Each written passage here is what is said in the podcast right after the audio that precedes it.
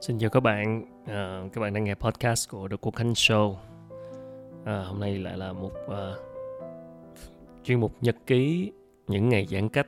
Ừ, đúng như tên gọi của nó thì nhật ký là những cái chia sẻ không có một cái uh, chủ đề gì cố định chỉ đơn giản là những cái quan sát những cái suy ngẫm những cái trải nghiệm trong ngày mà mình ghi nhận lại à, một thức để tự trò chuyện với bản thân để uh, thay vì nhật ký thì mình nói là nhật ký để uh, phán tư để reflect để soi chiếu lại những uh, cái gì xảy ra và những cái suy ngẫm của mình trong ngày.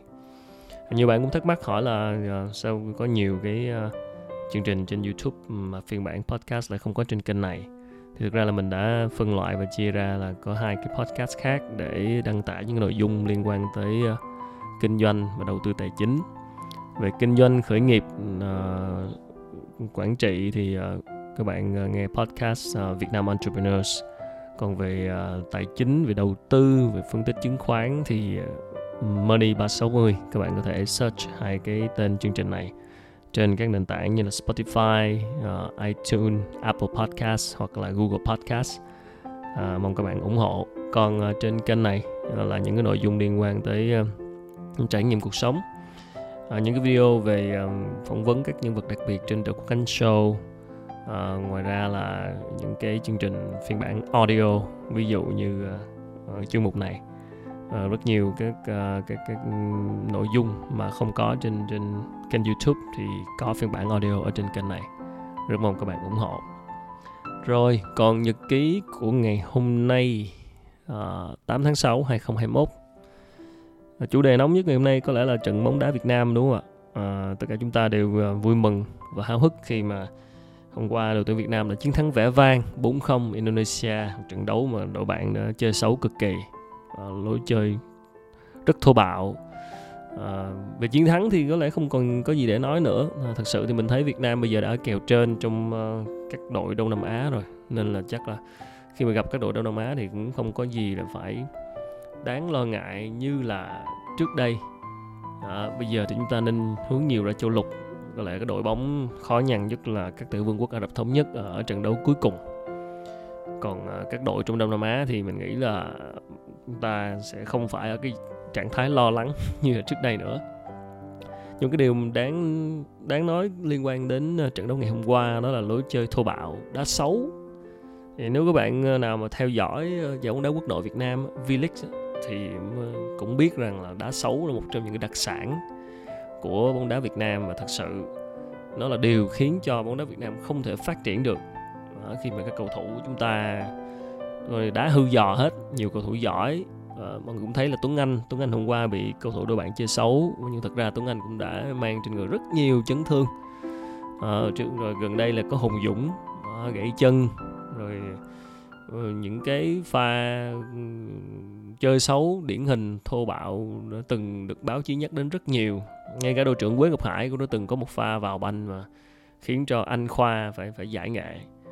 Đó, thì vô số các tình huống như vậy và nếu mọi người theo dõi V-League thì cũng sẽ thấy. Ờ, nhiều người nói là cái này cái cái lối chơi xấu này khi nó ngấm vô máu của một số cầu thủ Việt Nam á. Ờ, và trọng tài ở Việt Nam thì cũng không có nặng tay và cũng không có những cái cách xử lý triệt để hiệu quả vấn nạn trọng tài cũng là vấn nạn rất lớn. Nên cái chuyện chơi xấu. Hôm qua thì mình mình mình uh, chỉ trích cái lối đá xấu của đội bạn nhưng mà nhìn lại giải bóng đá quốc nội thì mới thấy đây là một vấn đề vấn đề nan giải và nền tảng và nếu không giải quyết được thì rất là khó để bóng đá Việt Nam phát triển.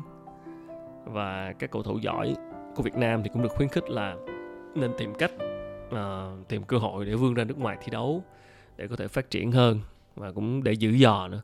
Đá trong nước thì hên xui, không biết lúc nào sẽ bị chấn thương nặng và cầu thủ đời cầu thủ rất ngắn.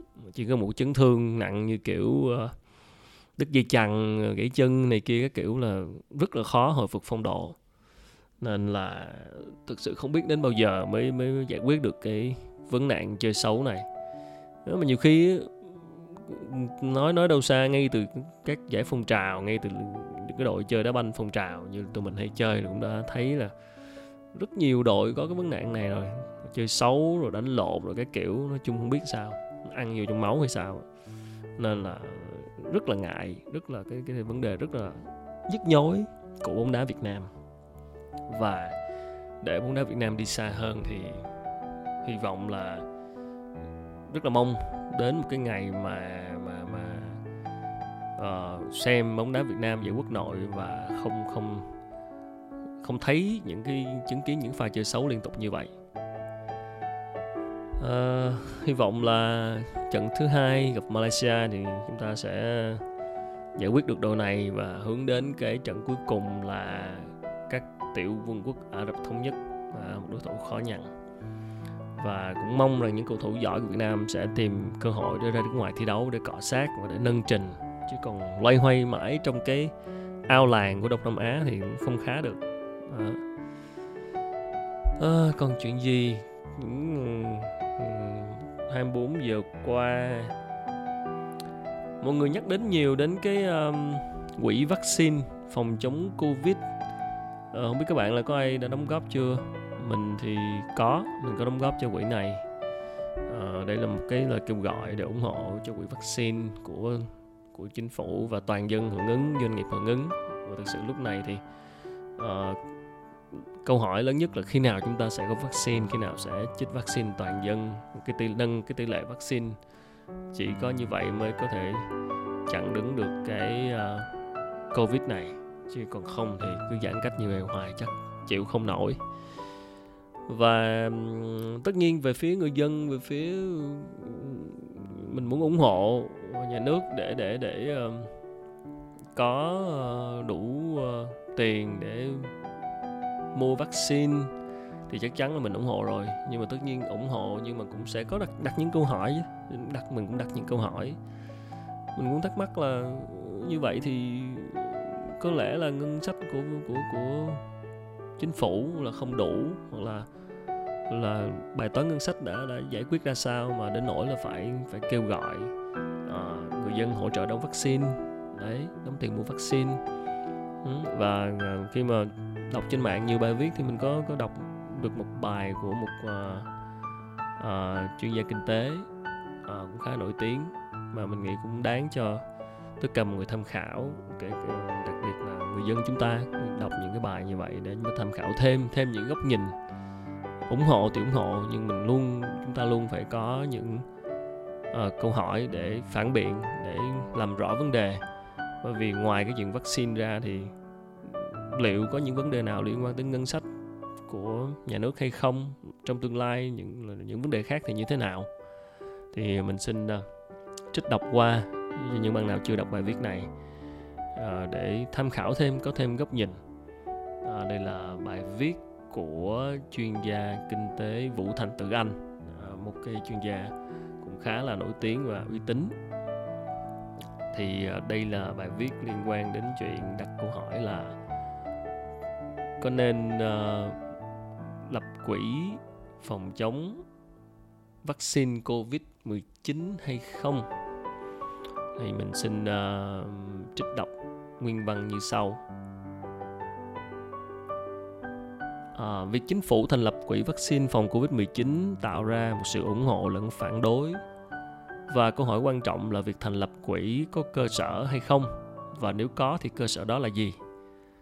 À, trong các xã hội hiện đại nhà nước có vai trò đảm bảo an ninh và an toàn cho người dân và hiển nhiên trong bối cảnh đại dịch vai trò này của nhà nước cần kiếp hơn bao giờ hết từ góc nhìn này thì việc chính phủ thành lập quỹ vaccine phòng chống covid là một sự thừa nhận rằng ngân sách quốc gia hiện nay không đủ để trang trải chi phí mua sản xuất và triển khai tiêm chủng Nói theo ngôn ngữ kinh tế học thì đây là biểu hiện của government failure, tức là thất bại chính phủ về mặt ngân sách. Câu hỏi đặt ra là vậy cách thức sửa chữa thất bại chính phủ nên như thế nào? Cách thứ nhất, đáng lẽ phải được thực hiện từ giờ này năm ngoái là chuẩn bị trước ngân sách để có thể chủ động triển khai kế hoạch vaccine. À, đáng tiếc là trong dự toán ngân sách nhà nước 2021 không hề có khoản nào dành cho vaccine cũng cần nói thêm là trong dự toán ngân sách 2021 có 20.611 tỷ đồng dành cho chi thường xuyên các lĩnh vực y tế, dân số và gia đình. Nhưng theo luật không thể lấy ngân sách này để mua hay sản xuất vaccine được. Cách thứ hai là phát hành trái phiếu. Điều này gặp phải khó khăn là trong kế hoạch phát hành trái phiếu năm 2021 cũng không có khoản nào dành cho vaccine. Tất nhiên, chính phủ vẫn có thể bổ sung kế hoạch phát hành nợ, song quy trình này sẽ mất thời gian. Hơn nữa, việc sử dụng nợ công có những ràng buộc nhất định và do vậy có thể không đáp ứng yêu cầu cấp bách trước mắt.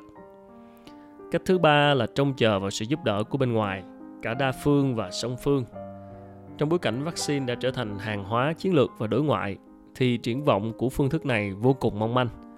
Vì vậy hoàn toàn không thể dựa vào được. Và cách thứ tư, cách mà chính phủ đang làm là hình thành quỹ tài chính nhà nước ngoài ngân sách để huy động các nguồn tài trợ, hỗ trợ, đóng góp tự nguyện của xã hội, chủ yếu từ doanh nghiệp và người dân. Theo một nghĩa nào đó thì chính phủ sửa chữa thất bại ngân sách bằng phương thức xã hội hóa. Tất nhiên, xã hội hóa không phải là giải pháp duy nhất. Tháng 5 vừa qua thì Ủy ban Thường vụ Quốc hội đã quyết nghị sử dụng 2.100 12.100 tỷ đồng từ nguồn tiết kiệm chi 2020 để mua vaccine phòng dịch. Bên cạnh đó thì chính phủ cũng có thể sử dụng ngân sách dự phòng 17.500 tỷ đồng hay là ngân sách vượt thu cho nhiệm vụ này. Một thực tế, một thực tế thú vị là trong 2020, mặc dù kinh tế suy giảm nặng nề nhưng ngân sách nhà nước vẫn vượt thu 9,1% so với dự toán. Một câu hỏi được đặt ra. Nói tóm lại thì việc thành lập quỹ vaccine phòng Covid-19 là nỗ lực sửa chữa thất bại ngân sách bằng phương thức xã hội hóa. Việc hình thành quỹ tài chính nhà nước ngoài ngân sách giúp chính phủ rộng tay mua, sản xuất và triển khai tiêm chủng vaccine với tốc độ nhanh nhất. Tuy nhiên, điều này cũng hàm chứa nhiều rủi ro. Vì vậy cần phải thực hiện với đầy đủ sự công khai, minh bạch và trách nhiệm giải trình để tránh đi vào vết xe đổ của máy trợ thở trước đây. Hết trích.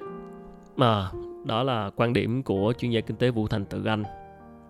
Bài viết về kinh tế nhưng mà mình nghĩ cũng đáng tham khảo dành cho tất cả chúng ta và thực sự ờ, đó thì đây là cái cái vấn đề lớn hơn là chính là cái việc mà quản lý ngân sách nhà nước à, chính, chính là tiền thuế của chúng ta đúng không ạ ngoài chuyện mua vaccine rồi nhưng mà nếu thực sự cái việc kêu gọi này nó uh, là cái kết quả của cái việc quản lý ngân sách thất bại thất bại trong việc quản lý ngân sách thất bại chính phủ government failure thì nó cũng đặt ra vấn đề suy ngẫm cho những cái cái chuyện trong tương lai đúng không ạ? Khi mà cái tiền thuế chúng ta đóng cái ngân sách đã không được quản lý một cách đúng mức à, đang không được quản lý một cách hiệu quả Ừ, sau này sau covid rồi đến những chuyện gì khác thì sao? Những tiền thuế của chúng ta nếu không được quản lý hiệu quả thì sẽ như thế nào?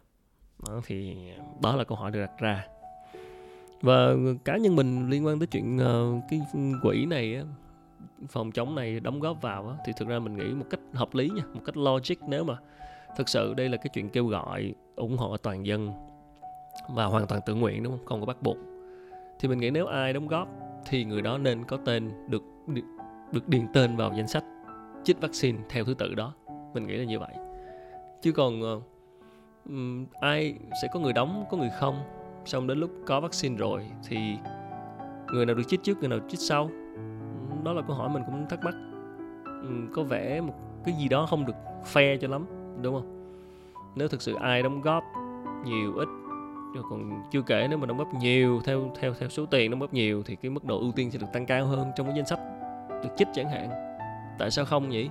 Đúng không? Người ta đã ừ, đóng vào tiền vào để giúp cho cái chuyện mua vaccine này nó diễn ra được nhanh hơn thì tại sao ta lại không được ưu tiên? Đó, đó là cái chuyện mình thấy hết sức là công bằng thôi. Có người đóng nhiều có người đóng ít có người không đóng. Rồi những doanh nghiệp họ đóng nhiều họ muốn chích cho nhân viên của họ trước. Đó ví dụ như vậy. Mình nghĩ là fair thôi chứ còn để cào bằng như vậy thì thấy không ổn. Đó là quan điểm cá nhân của mình. Các bạn có thể không đồng ý. Còn uh, quan điểm của Vũ Thanh Tự Anh thì đó là cái chuyện um, sâu xa hơn đó là cái chuyện quản lý ngân sách nhà nước. Đó thì mình nghĩ ờ, mình đồng ý với cái ý là ở cái chuyện phòng dịch cái chuyện cấp bách này là cái chuyện thực sự là nhà nước phải lo chứ. Tại sao tới lúc cần thì ngân sách đâu tiền thuế chúng ta đã đóng đâu? Tại sao không có đủ mà lại phải kêu gọi toàn dân hỗ trợ?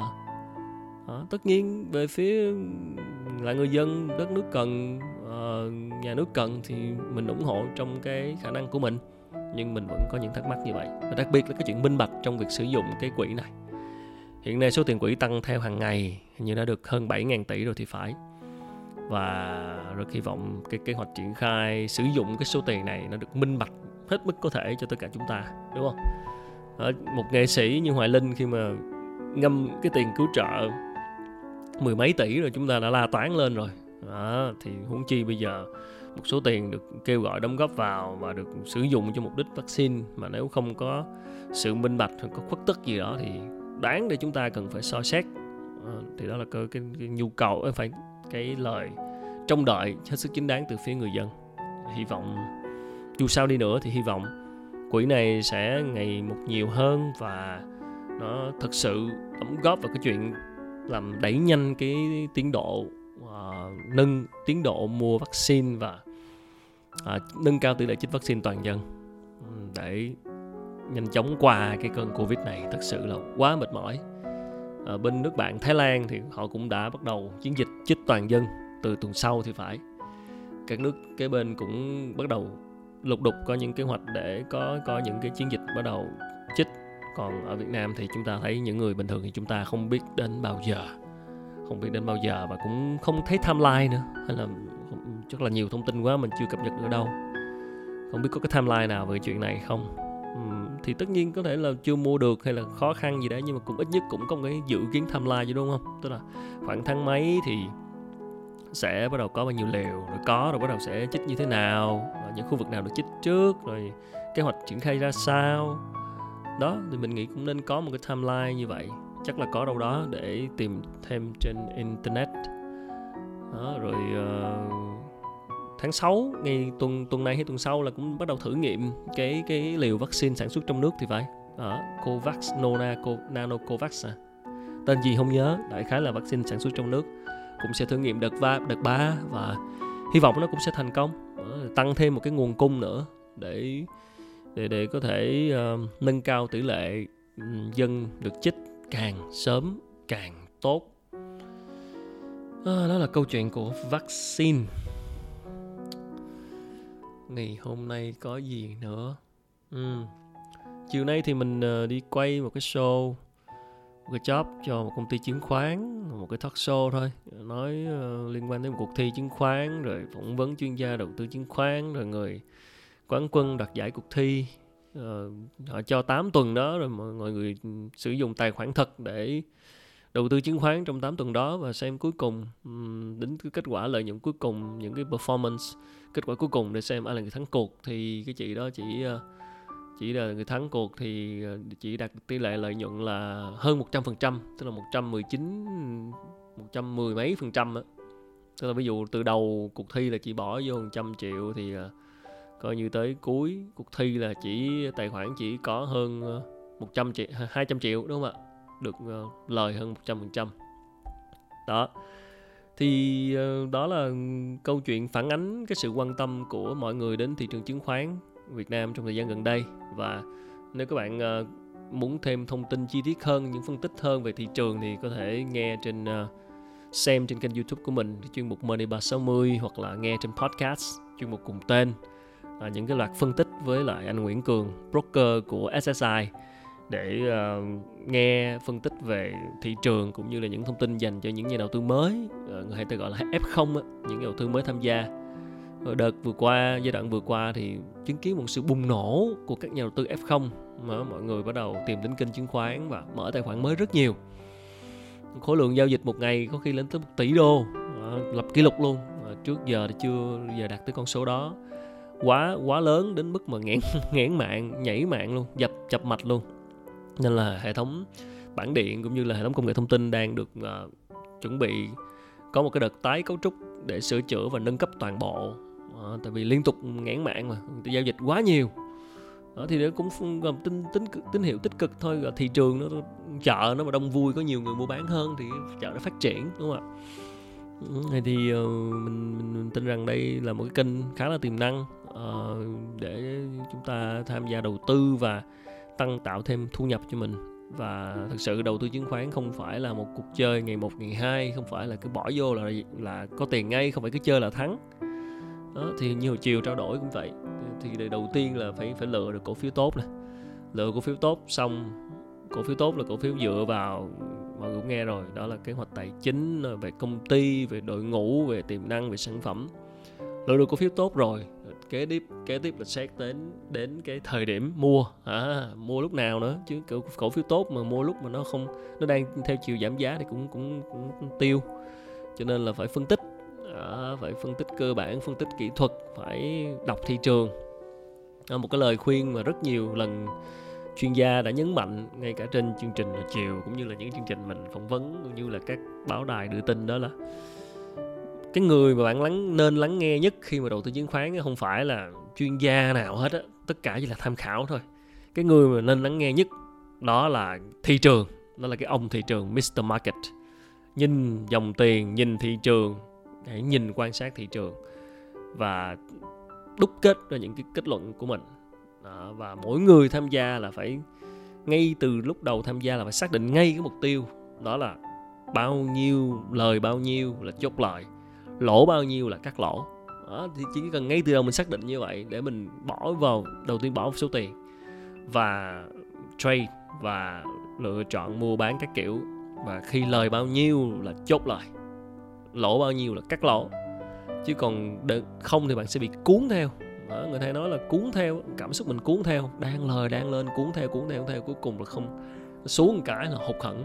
Bởi vì thực ra là những nhà đầu tư mới thì là gặp cái tình trạng là là là là, là không có quản trị được cảm xúc đúng không? Đó là không chưa có quen với cái cảm xúc mà khi tiền trong tài khoản mà nó không cánh mà bay đi bốc hơi.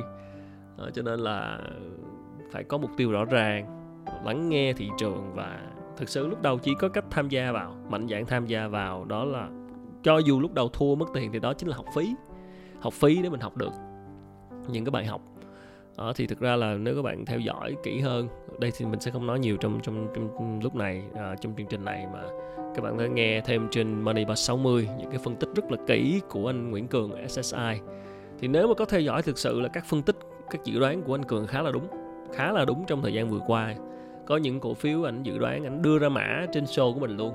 Và trong vòng một tháng hai tháng qua thì có cổ phiếu tăng đến 50% 70% đó thì thực ra là là là là chịu khó lắng nghe thị trường và theo dõi kỹ các thông tin và quan sát những cái ngành nghề đang tăng trưởng. Đó thì um, vừa qua là có người ta nói bằng chứng thép đó, tức là cổ phiếu của banking cổ phiếu của các công ty chứng khoán và cổ phiếu của các công ty thép.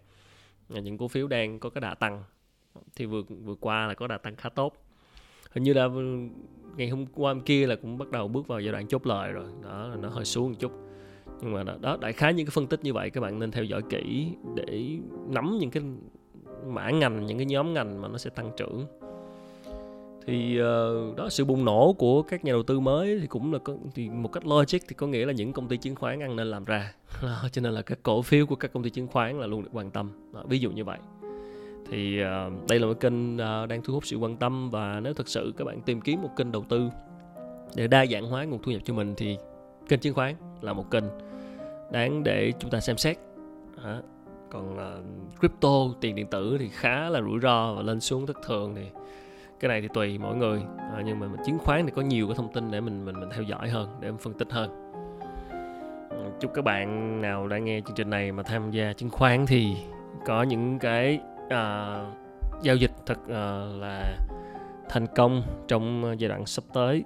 Uh, rất mong các bạn ủng hộ cái kênh podcast kia của mình đó là Money 360 để theo dõi các thông tin về tài chính, chứng khoán, phân tích đầu tư.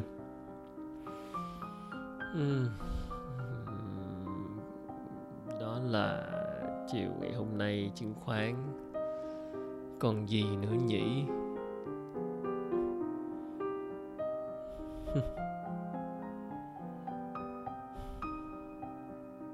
Vậy là chúng ta đã giãn cách được một tuần còn hết tuần này nữa.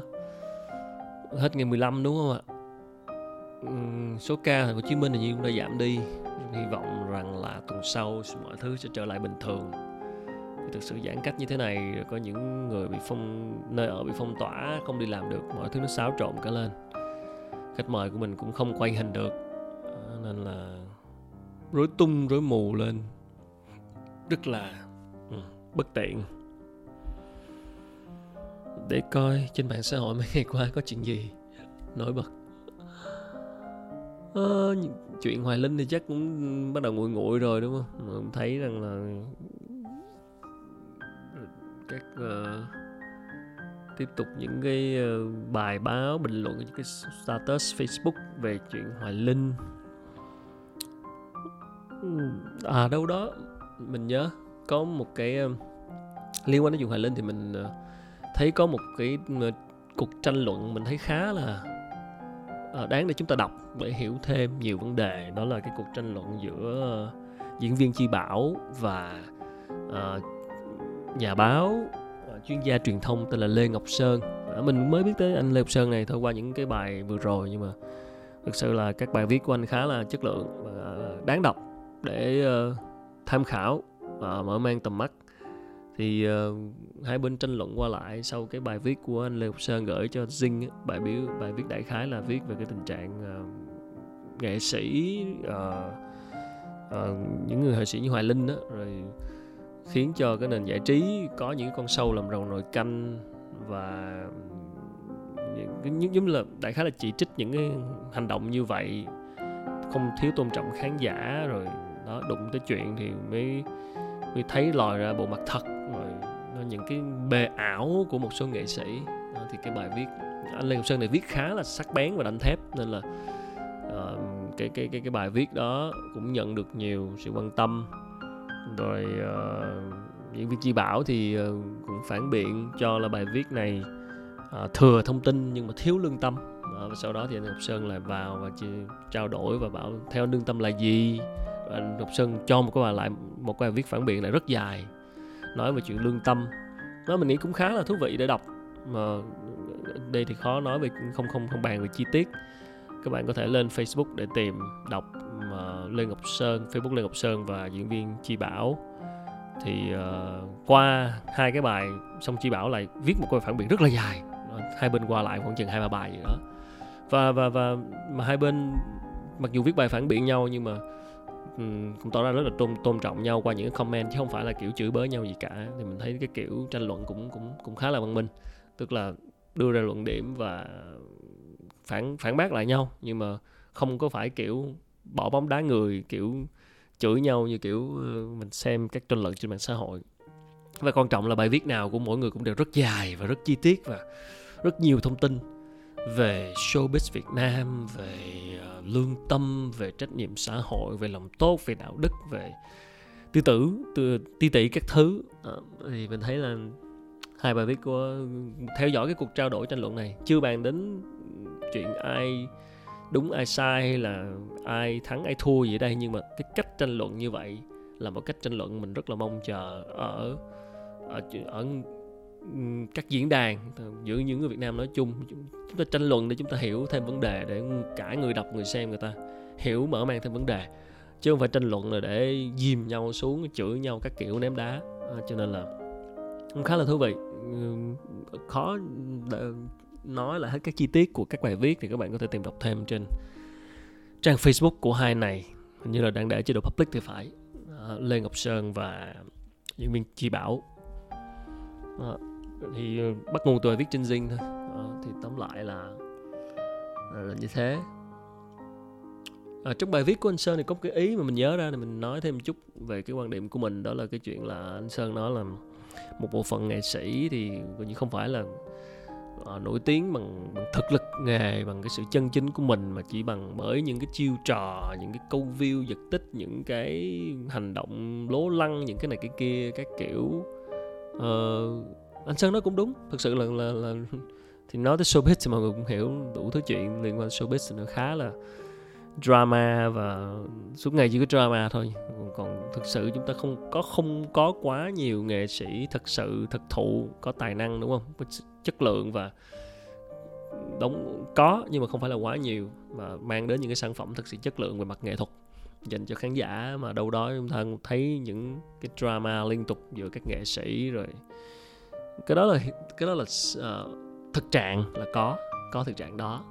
Uh, thì anh sơn mới nói là đại khái là nghệ sĩ mà không lo tu dưỡng nghề mà coi như một, một bộ phận nghệ sĩ mà chỉ coi như là giống như là câu view rồi làm những cái trò drama thôi mang đó có nhắc tới những cái vụ tai tiếng liên quan tới Hoài Linh nè, rồi những cái quảng cáo ờ, thực phẩm ừ, gì đó, quảng cáo sản phẩm sai chức năng, rồi sản phẩm độc hại gì đó. Liên quan mọi người cũng theo dõi cũng thấy rồi, một loạt các scandal liên quan tới nghệ sĩ của chúng ta. Rồi ờ, đủ thứ chuyện drama mà người ta thấy, các ừ, trang báo thương mại điện, các trang báo điện tử thì luôn đưa tin. Thì vấn đề là bây giờ sao ta? Mình nghĩ là những người đó họ như vậy mà họ vẫn tồn tại được, thì có nghĩa là họ vẫn có khán giả riêng của họ. Từ ở đây nó cũng đụng tới vấn đề khác nữa, đó là chính là cái cái cái đối tượng khán giả đó của họ. Chừng nào mà còn, nếu mà họ làm những chuyện đó mà họ vẫn nổi tiếng, họ vẫn có tiền, có quảng cáo, được ờ, được thị trường đón nhận, thì có nghĩa là đâu đó họ vẫn có cái thị trường đón nhận họ. Đấy, vấn đề là như vậy. Thì bây giờ là con gà quả trứng là do nghệ sĩ hay là do khán giả? À, thì riêng những cái vấn đề mà đụng tới con gà quả trứng á, thì mình hay nói rằng là nếu mà cứ nói con quả trứng thì sẽ không bao giờ giải quyết được vấn đề. Mà ở đây là có con gà giải quyết chuyện con gà và quả trứng giải quyết chuyện quả trứng. Tức là nghệ sĩ thì cũng mong là có thêm nhiều người thực sự là có tâm với nghề tâm huyết và dày công đưa ra sáng tạo được những cái tác phẩm thật sự và chú tâm vào nghề thay vì những cái chuyện câu chuyện drama, câu view. Rồi bản thân thị trường, bản thân đối tượng dân chúng thì nếu chúng ta nâng cái level thưởng thức của chúng ta lên, thì có phải là khi chúng ta nâng lên là chúng ta sàng lọc đi những cái nghệ sĩ tầm bậy tầm bạ không? Tới đây là cả hai luôn chứ không không phải là chỉ một bên làm. Đó, thì thì thì một bên này có thể cố gắng làm để để để để giúp giúp sàng lọc bên kia. Nghệ sĩ mà nâng tầm lên bớt đi những sản phẩm độc hại mà tăng cường tăng cường sản phẩm chất lượng thì cũng giúp nâng tầm thưởng thức của công chúng lên đúng không?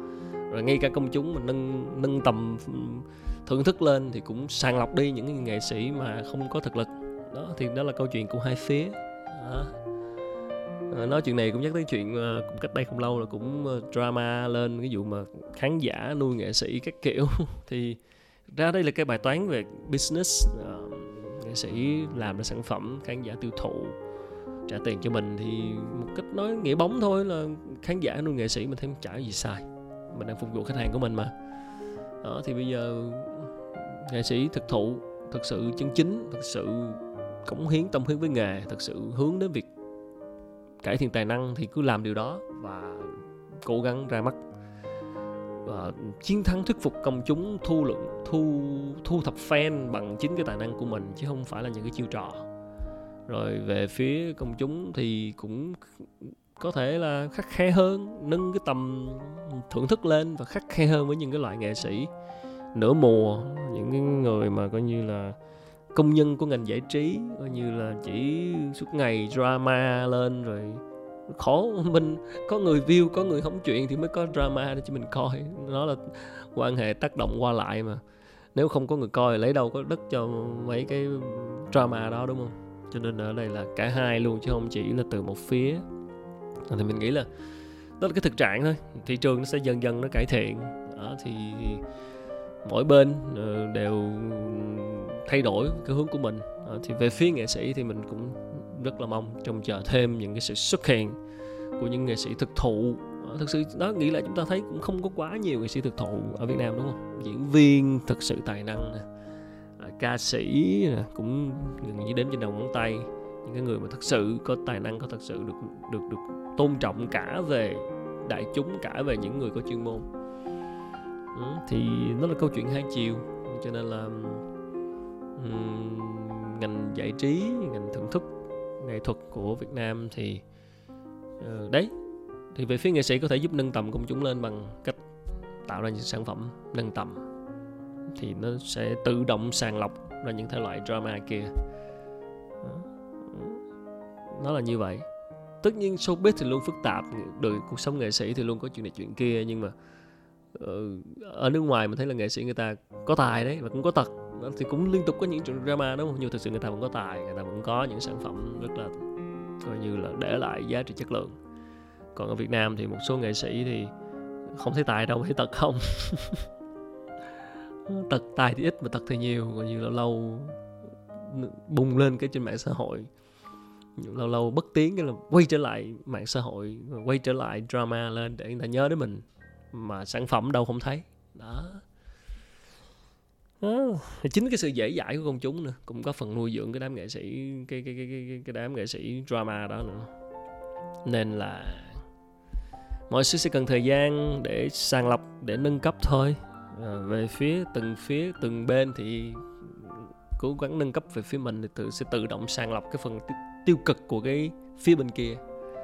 Chứ khó mà nói là giải quyết một sớm một chiều chuyện này uhm, nghệ sĩ mạng xã hội.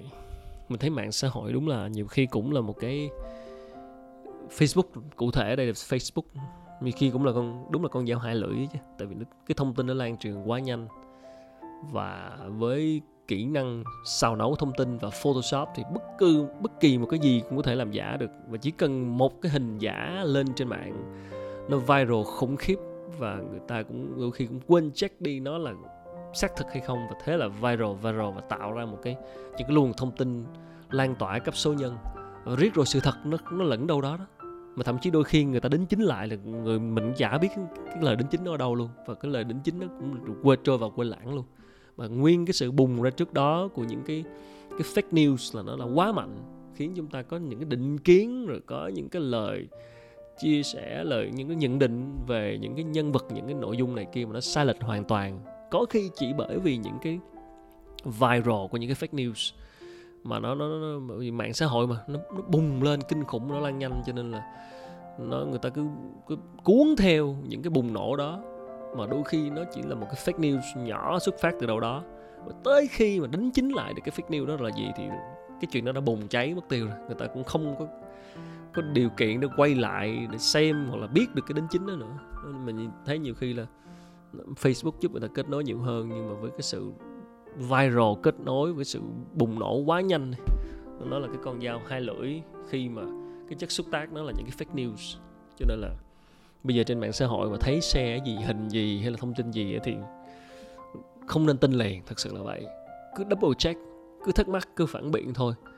Chứ còn mình tin liền, đôi khi cái hình là photoshop được không nói gì bây giờ video người ta còn làm giả được mà. Có những cái video sử dụng công nghệ virtual. Uh, gắn cái đầu của người này người kia qua rồi giọng nói vô nên là thật sự không biết thế nào không biết thế nào. Nên là trước bất kỳ thông tin gì thì có lẽ chúng ta nên dừng một nhịp để tránh những cái hiểu lầm tai hại và và chỉ cần một người này có hiểu lầm có nhận định sai rồi comment rồi gửi trong group rồi này lan truyền lan truyền lan truyền comment thế là vô tình tạo lên những cái luồng thông tin nó hoàn toàn sai lệch đi. Nhiều khi vấn đề nó chả là vấn đề gì. Hoặc là cái chuyện nó chả có vấn, là đáng là vấn đề để nói, nhưng mà do mạng xã hội biến nó thành vấn đề. Đó là cái điều mà đáng suy ngẫm trong cái kỷ nguyên mạng xã hội này, social media này. Có những chuyện đôi khi nó không phải là vấn đề. Nó chỉ là một vấn đề rất nhỏ trong cái cộng đồng nào đó trong một cái nội bộ nào đó. Hoặc là cái, những cái, gọi là, lỡ lời hay những cái phát ngôn hớ hớ hên những cái những cái ai mà chả có lúc sai đúng không? Những cái va vấp những cái hình đó nhưng mà bình thường không có mạng xã hội thì sao? Nó chỉ là cái lỗi nhỏ đâu đó trong cộng đồng thôi. Nhưng mà với mạng xã hội và đặc biệt với tốc độ lan truyền của những thông tin liên quan tới người nổi tiếng thì nó còn lan truyền kinh khủng. Đó, cho nên là cũng một điều đáng suy ngẫm chứ chúng ta sống trong cái thời đại cuối cùng chúng ta đang bội thực bởi fake news và cảm xúc chúng ta đôi khi bị ảnh hưởng bởi những cái fake news một cách không đáng có. Những cái giận dữ, bức xúc chịu rủa, chỉ trích, đôi khi chỉ do một cái fake news nào đó mà chúng ta không biết. Đã từng rất nhiều lần, đã, trường hợp này từng xảy ra rồi, mà như mình nói lúc nãy, cái true news nó nằm lẫn đâu đó mà chúng ta không hề hay biết và thậm chí có đính chính có, có đưa lên nữa cũng người ta cũng không thèm quay lại. Nó đã qua mất tiêu và trong đầu nhiều người nó là cái fake news đã, đã, đã trở thành sự thật. Nó cực kỳ tai hại. Nó có thể giết chết một con người đúng không ạ? Nên thực ra cái gì nhanh quá cũng không tốt. Viral nhanh quá kết nối nhanh quá bùng nổ nhanh quá suy nghĩ nhanh quá định kiến nhanh quá phán xét nhanh quá chửi rủa nhanh quá. Mạng xã hội mà. Nên thực sự nó cũng cũng là vấn đề của con người thế kỷ này, social media, mạng xã hội. Kết nối dễ dàng hơn, nhưng không thực sự kết nối sâu sắc hơn. Connected nhưng mà thực sự chưa chắc là connect. Đó. đôi khi chỉ một vài lời comment, trao đổi trên mạng với nhau rồi mình, mà từ nhau vào ngoài đời luôn mới ghê. Rất là vô lý. Tranh cãi nhau vì một cái chuyện trên mạng ảo mà mất đi một mối quan hệ ở ngoài đời thật. Đúng là sự vô lý của con người không bao giờ ngừng tiếp diễn. À, cũng dài cũng dài cho một nhật ký ngày hôm nay. À, nhiều chuyện bức xúc quá.